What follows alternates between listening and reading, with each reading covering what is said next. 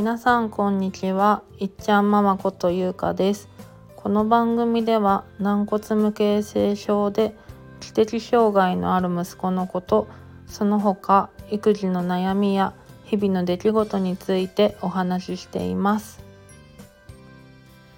今日は3月24日の金曜日。皆さん1週間お疲れ様でした。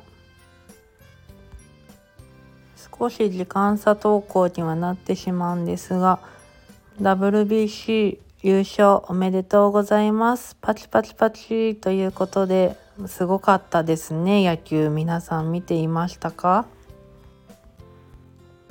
私はメキシコ戦はお家でアメリカ戦は職場で見ていたんですけどもう子供も職場の周りのみんなも引くほど大きい声で応援していました。で最後はちょっと涙が出ちゃったりなんかしてね。私自身小学校から高校生までずっとバレーボールをしていたんですね。なのでやっぱスポーツは見るのもやるのも大好きでそういう時になるともともと眠ってるスポーツ魂みたいなのがうずくんですかね。なんだか熱くなってしまうんですよね。でも野球に関してはちょっとルールも曖昧でにわかなので夫が帰宅してから「あれはどういうことだったの？これは何で?」とか質問攻めにしていました。でもああやってテレビに向かって何かに熱中して応援したりするのってすごくストレス発散になるなって思いました。また3年後の大会も楽しみにしたいと思います。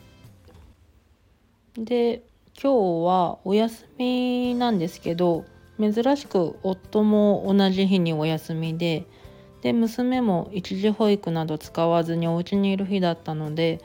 午前中は3人でこの3人の組み合わせすごく珍しいんですけどいつもねだいたい息子お兄ちゃんが一緒にいるので今日お兄ちゃんは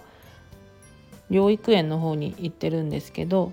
なので3人でショッピングモールに行ってランチをして帰ってきました。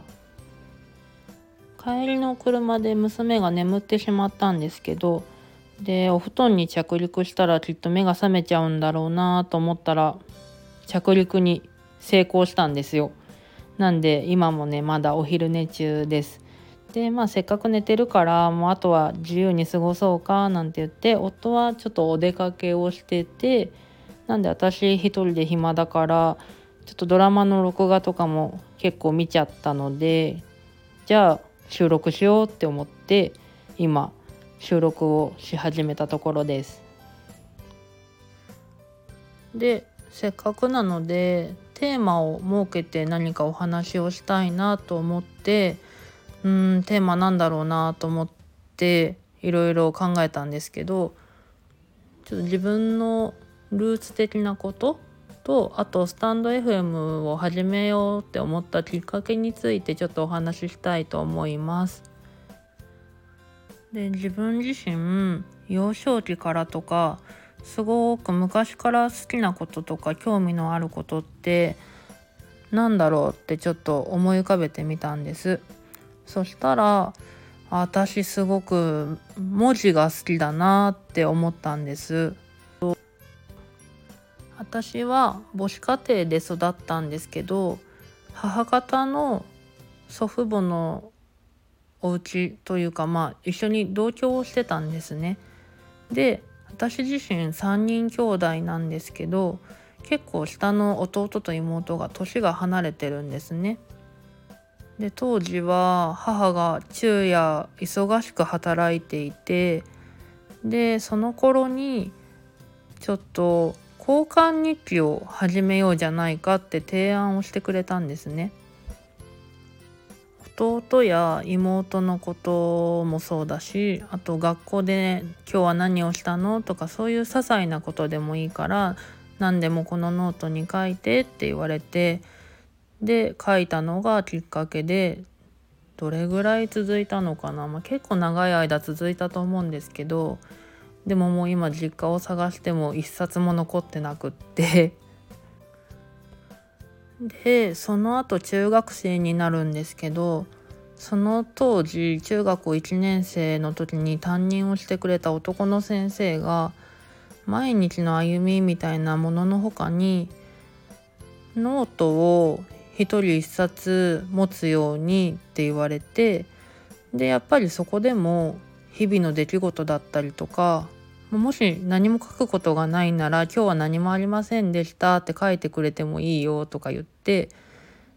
何かとにかく今思ってることを書いてほしいっていうノートがあったんですね。で本当に書くことがない時は自分の好きだったジャニーズの切り抜きを貼ったりとかもしてて本当に何でもノートだったんですよね。でもまあ私結構基本的に書くのが大好きで本当にたわいもない出来事のことをつらつらっと書いてたと思うんですね。でその当時好きだった男の子の名前がすごくどうしても出てきちゃうみたいで先生にも「あお前誰々が好きだろう?」とか言ってすぐバレてしまったりとかで中学校3年生になるとその担任の先生自体は変わってしまったんですけどでもなんかそのまんまの流れで日記をずっとつけててで高校生になるとやっぱり女の子同士なのでお手紙交換がねすごく流行るんですよね。でその後は社会人になる手前ぐらいかなブログを急に始めたいってなんか突然思ってブログを開設したりもしましたね。まあ自分の手書きではなくなるけどその文字に残すっていう作業がすごく好きでそれも結構長いことやってたんですけどホームページごと消えてしまって今すごく読み返したいなって思う時に読み返せないっていう切ない感じになってるんですけど。で病気の息子が生まれてからはもうずっとインスタグラムですね。生後3ヶ月ぐらいの時に病気のアカウントっていうものを作ってそこから成長記録だったりとか入院の記録だったりとか手術の記録だったりをつらつらってお写真とか動画と一緒に書くってことがすごく好きでで、まあ、自分自身の健忘録としても残してるって感じですかね。でそのアカウントから知り合った親御さんだったりとか当事者の方々の生活を拝見させていただいて情報共有をできてるってこともすごくありがたいことだなって思います。で今些細な日常のことだったりとか今日保育園や療育園でこんなことがあったよみたいなことをストーリーズであげることが多いんですけどでもストーリーズであげるほどでもないことって結構あるなって思って何かもっと簡単に手軽に配信できる方法はないかなと思っていろいろ調べた結果音声配信というものを見つけたんですよね。でも最初はやっぱりなかなか始める勇気が出なくってとりあえず聞く専門から始めてみようと思ってでスタエフと Voicy を登録したんですねそしたらすごく自分の中ですっと入ってくるというかあすごくこれ自分に合ってるかもしれないなって思ったんですよね。なんでかっていうとやっぱりこうながらで聞ける家事をしながらとか運転しながらとか何かをしながら聞けるっていうことにすごく魅力を感じてこれだったら堅苦しい感じじゃなくてもっと気楽な感じで息子の病気のことだったり、まあ、知的障害のことだったり、まあ、普段の育児の悩みや日々の出来事のことをさらっと誰かに聞き流してもらえるんじゃないかなと思って独り言として伝えていけるんじゃないかなと思ってやっぱりこれ私始めてみたいなって思ったんですよね。もとももともと私のルーツだった文字を書くことだったりとか日記を書くことがまた新しい形となって声の日記として残せたらいいなと思います。でゆくゆくはこの音声配信を通じて同じ病気を持ったお子さんのいる親御さんだったりとか当事者さんだったりとか